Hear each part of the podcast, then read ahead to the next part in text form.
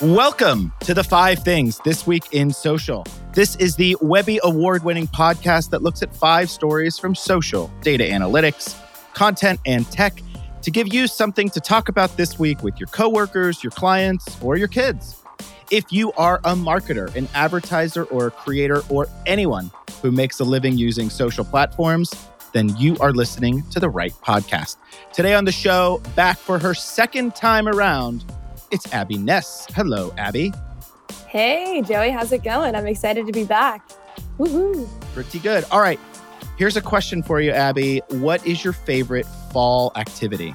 Ooh, well, I feel like I got to go with the classic. I'm a big apple orchard, pumpkin patch, hayride, haunted house, the whole thing. We used to have a haunted house right next door where I grew up. And returning to the pod, it is Caine Fair. Hello, Caine. Joey, how are you? Doing well, doing well. Caine, uh, question for you. I know you're on the West Coast and you don't really see all four seasons the way we do on the East Coast.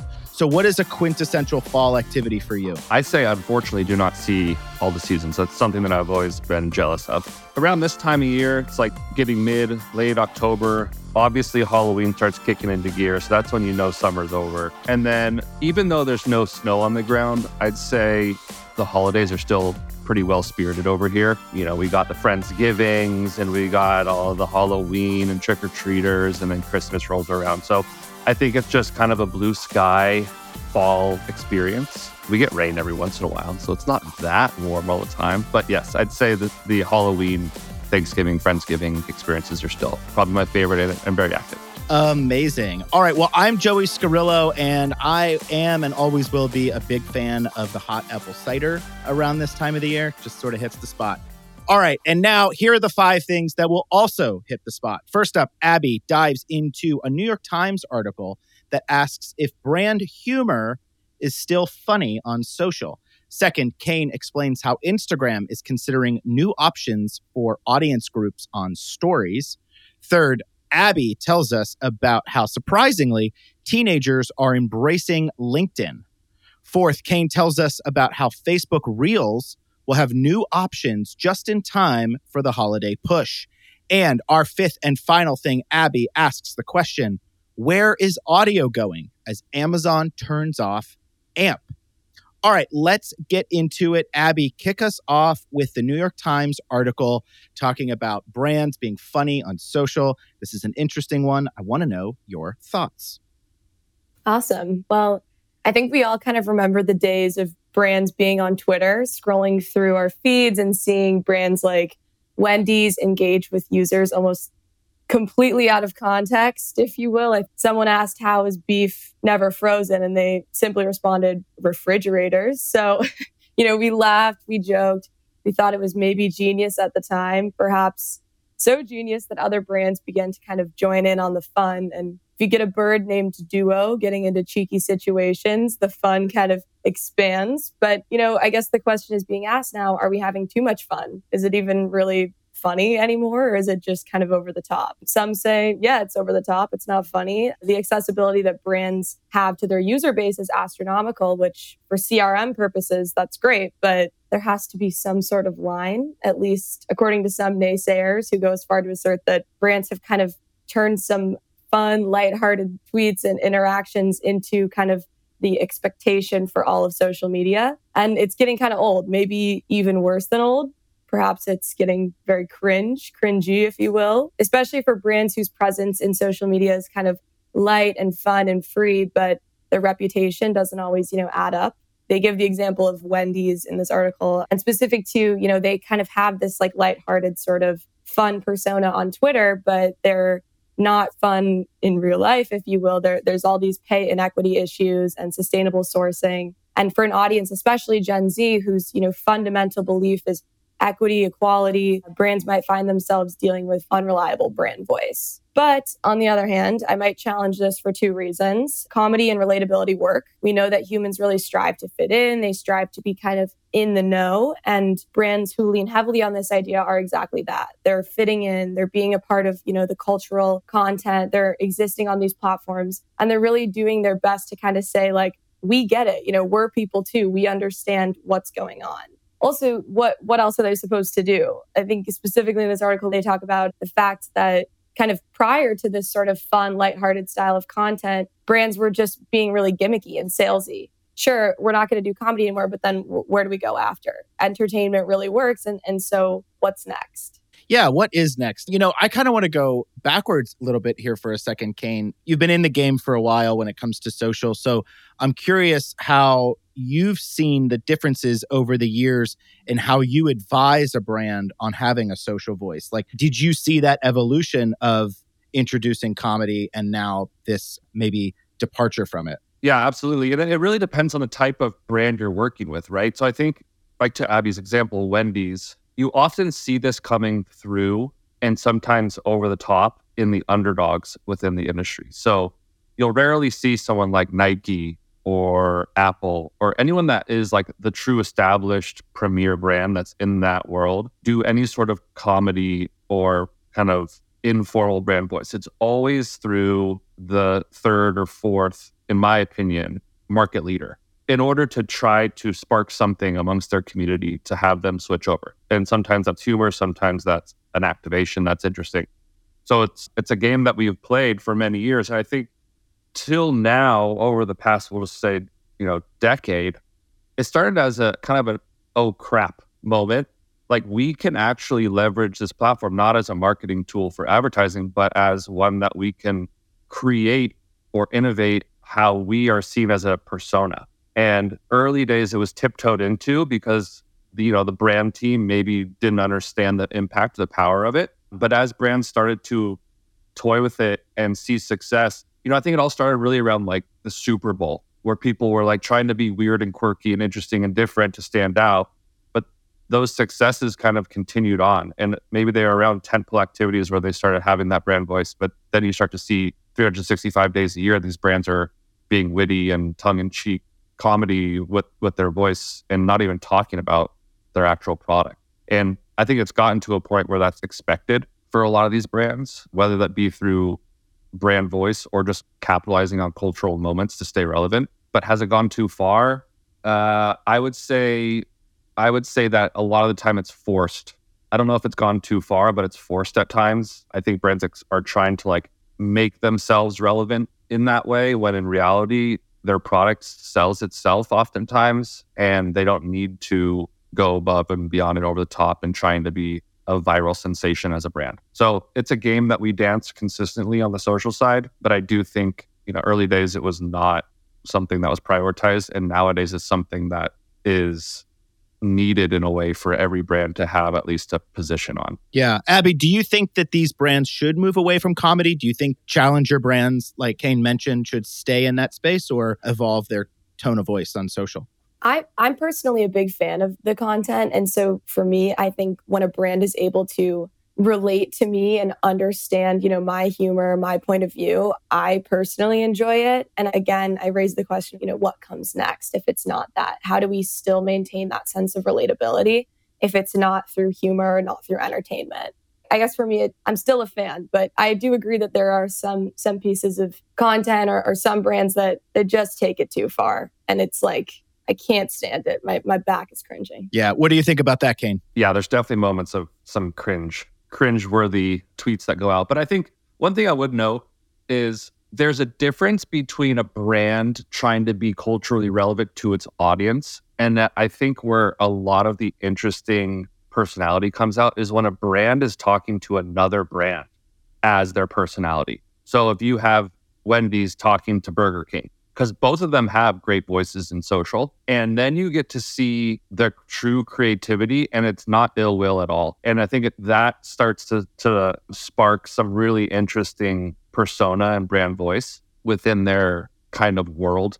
But yeah, I think that's just a thought that it isn't necessarily always driven as a direct to consumer experience. Sometimes it's brand to brand or business to business, which is really interesting. So it'll be important for brands to remember that they just need to do what's best for them. All right, let's move into our second thing. Instagram considers new options for audience groups on stories. Caine, tell us about it. Yes, they are. So Instagram is testing curated group lists for your stories. In an Instagram broadcast, I think it was last week or late last week, the head of Instagram Adam Mosseri said that the platform is testing the ability to share stories to multiple follower lists. Currently on your platform or on Instagram, you're limited to posting to either all of your followers on your stories or just your close friends list. But now this update will actually allow a user to post a story for a curated group of people to see. This allows you obviously to share stories to smaller groups and gives you a bit more control as to who is seeing your stories. As someone like myself who actually uses the close friends and stories pretty often, I'm excited about this, really being able to create this customized experience or additional list of people for my story viewing. While this tool might be helpful for you know sharing photos with large groups. You know, you could consider it like who everyone is in the same city, everyone goes to the same college, even smaller groups like I have two brothers, maybe it's just one that's called siblings.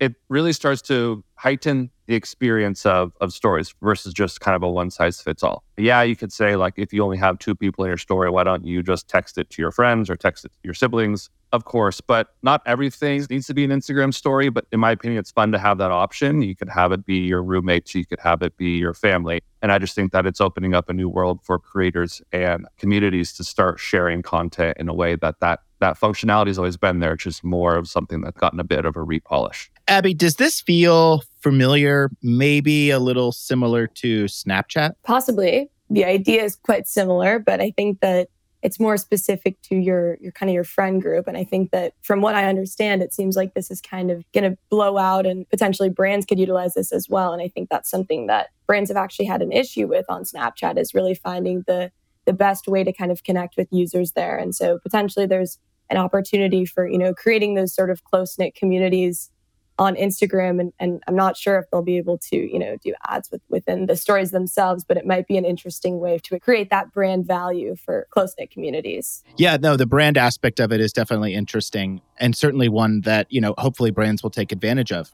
Abby, this next one I am really excited about as somebody who has talked often about how much I like LinkedIn. Finally, the teenagers are embracing it. Is LinkedIn cool again? Tell us about it.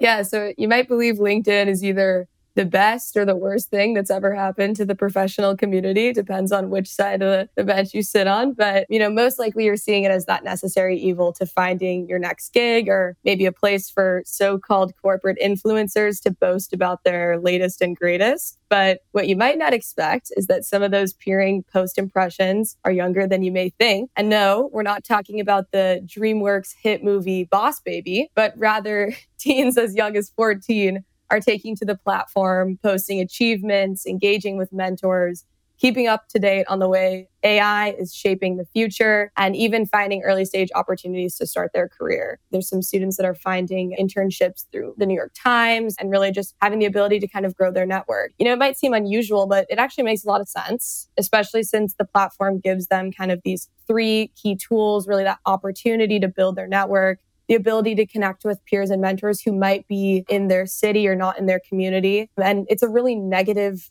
free environment. It's very positive. And so I think that that's something Gen Z especially is kind of looking for. And they're really able to set themselves up for success. It's not surprising that Gen Z is the first to take the lead I mean, I think generational commentators have identified them as driven, positive, willing to make their own rules. And they've also really grown up with the reality of social media. Some have even seen social media as this negative beast, if you will. And I think that there's this opportunity to kind of find that sort of positive space to really shine. I think this is really interesting. I mean, it sounds like all the things that Gen Z likes about LinkedIn are the same things that I personally like about LinkedIn. So, again, like I said, I'm here for it. But what I want to know do you think this is a widespread thing that Gen Z enjoys LinkedIn, or do you think this is more of like a niche group, specific people are jumping on LinkedIn a little early? I think that it's probably not as, I mean, we know it's not as popular as TikTok or any of the meta platforms for this generation. But what you're probably starting to see, and there, I think it's twofold. This generation is slowly understanding that two things. One is it's another social platform. And I think that generation is just eager to flip through something at every single moment of the day. It's another way to fuel their downtime. And I think it's an interesting platform to scroll the news feed of and, and see what's happening. The other side of it is I think that LinkedIn is not the LinkedIn of the past. If you think about it, these individuals, although they may be teenagers, they're probably looking at LinkedIn for potential colleges to go to. They're looking at LinkedIn for cool brands that they'd like to connect with during their their time at college or as interns. They're looking at mentors potentially and seeing people that are just a bit older than them that are doing success, they're having success in their industry. So I'm sure there is some professional and, and business driven desires for the platform itself. I don't think that every single person in the generation is you know immediately turning to stay on top of business trends and looking at the newest insights but i do think that over time, the platform will probably expand into this world a bit more and make it relevant, even if it's someone who's in high school still or potentially even younger. But yeah, I don't think it's it's one of the main platforms that they're turning to to fill their cup of social needs. One thing I will say though is there's got to be something in LinkedIn that's coming up, and I, I don't know if this is true or not. It helps people with college searches or helps people with applications or helps people with identifying direction where you're most likely directionless at that age. And whether that be based off interest or whether that be based off people like you or location or what have you, I could see LinkedIn playing in that field and opening up their horizon a bit more versus just being that 25 plus year old professional platform. Yeah, that's interesting. And I did a quick little survey of asking my cousin who has a teenage child and a teacher friend of mine who teaches at a high school, and none of them have ever heard their kids talking about LinkedIn. So that's why I wondered if it was maybe more of a niche thing. But it is also good to remember, and a quick PSA for everybody out there that LinkedIn's minimum age is 16. So if you are under that age, you should not be on LinkedIn according to their terms of service. Okay, let's move on to our fourth thing. Caine, let's chat about Meta, who says that Facebook Reels will have new options just in time for the holidays right? Just in time for the holidays, as we were talking about fall. You know, it's funny, these, these platforms are thinking about holidays year round, but they just announced these things right before. So it just hooks everyone in to start using their new, latest, greatest functionality. So, yes, Meta announced a new ad option for Facebook Reels just ahead of the holiday season this year. With the shopping season wrap coming up, you know, we got Black Friday, of course, Christmas. There's been some updates to the reel ads in order to help brands tap into the fastest growing content surface that Meta provides. Meta's adding collections ads for Facebook feeds, which are already available on Instagram. They've been testing this option on Instagram and actually on Facebook since around the holiday season last year, but now it's making collection ads available to more brands within the Facebook Reels display option. So not all marketers will actually be able to access this yet. So if you're looking for it, you may not be the lucky one. But Meta is looking to make the ad unit more widely available coming up in the next coming weeks. Super similar if you're familiar with how TikTok has this option, but Meta's largely kind of moving in line to the successes of TikTok, in my opinion, and other short form video ad options to show product and really drive quick one touch sales. Expanding on this format, Meta's also testing multi destinational Reels carousel ad units which means a brand can actually drive a viewer to multiple product pages based off of the images or videos shown in that display, which is really interesting to think about. And then Meta is also adding a new swipe left functionality for Facebook and Instagram Reels, which makes it even easier. It's not even a click anymore, it's just a swipe for viewers to actually access or switch across to the products available in that ad. So we work with brands all the time. The goal is to make it as seamless, lowest barrier of entry as possible to get to that end destination if it's a product you know, purchase that product. So there's a lot of valuable experiences or considerations with these updates. I think with Reels being so popular and being placed so readily and one of Meta's fastest growing content elements, it's indeed worth looking at for your brands. Reels promotions are a great way to express a product. So really look at how this format could benefit you and your your brand for this holiday push. Oh, and one other thing that I thought was interesting was I looked at the data for 2023 up to this point for Meta, Facebook, and Instagram. And people are this year spending more time on the platform versus last year, but they're posting less. So, what this means is they're actually going to the platforms more often to just be lurkers or purchasers versus posters. So the time spent is increasingly being consumed by this never ending stream of reels and content, really tailored to our users' interests or my own interests. And this is a really interesting, significant behavioral shift that we haven't really seen so far.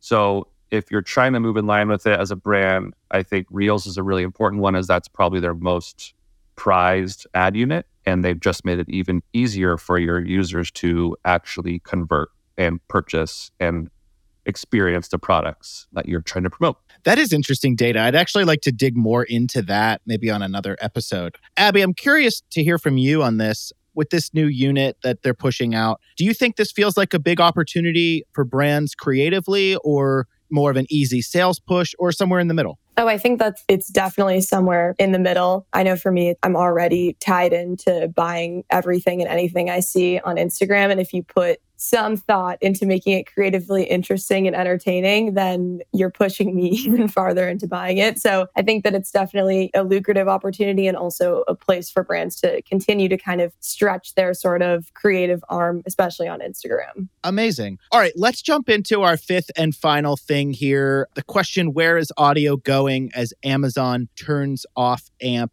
Abby, give us the info here. Yeah, so for the potentially smaller percentage of people who are either a user or have heard of AMP from Amazon, it, it's officially shutting down. AMP was kind of a service offered by Amazon where users could DJ music from major music labels, you know, kind of cool, but apparently it's not quite interesting enough. The product was launched in March 2022 amidst the sort of audio boom, if you will, when players like, you know, Clubhouse were entering the chat. Um, but as we've seen over really the last year, audio is potentially trickier and maybe not even as interesting as we may have expected. We're very aware that we're talking about this on an audio platform. There's always podcasts, right? Like this one you, you potentially might be listening to right now. But even those have kind of been facing their own host of challenges. There's been, you know, staff layoffs and cutbacks have been sort of persistent. And this was really leaving the question of, you know, what does that mean for for audio? Should brands be considering or is it kind of, you know, is it, or should we shift focus into paid ads and innovative content? Content or what does that look like from an audio perspective?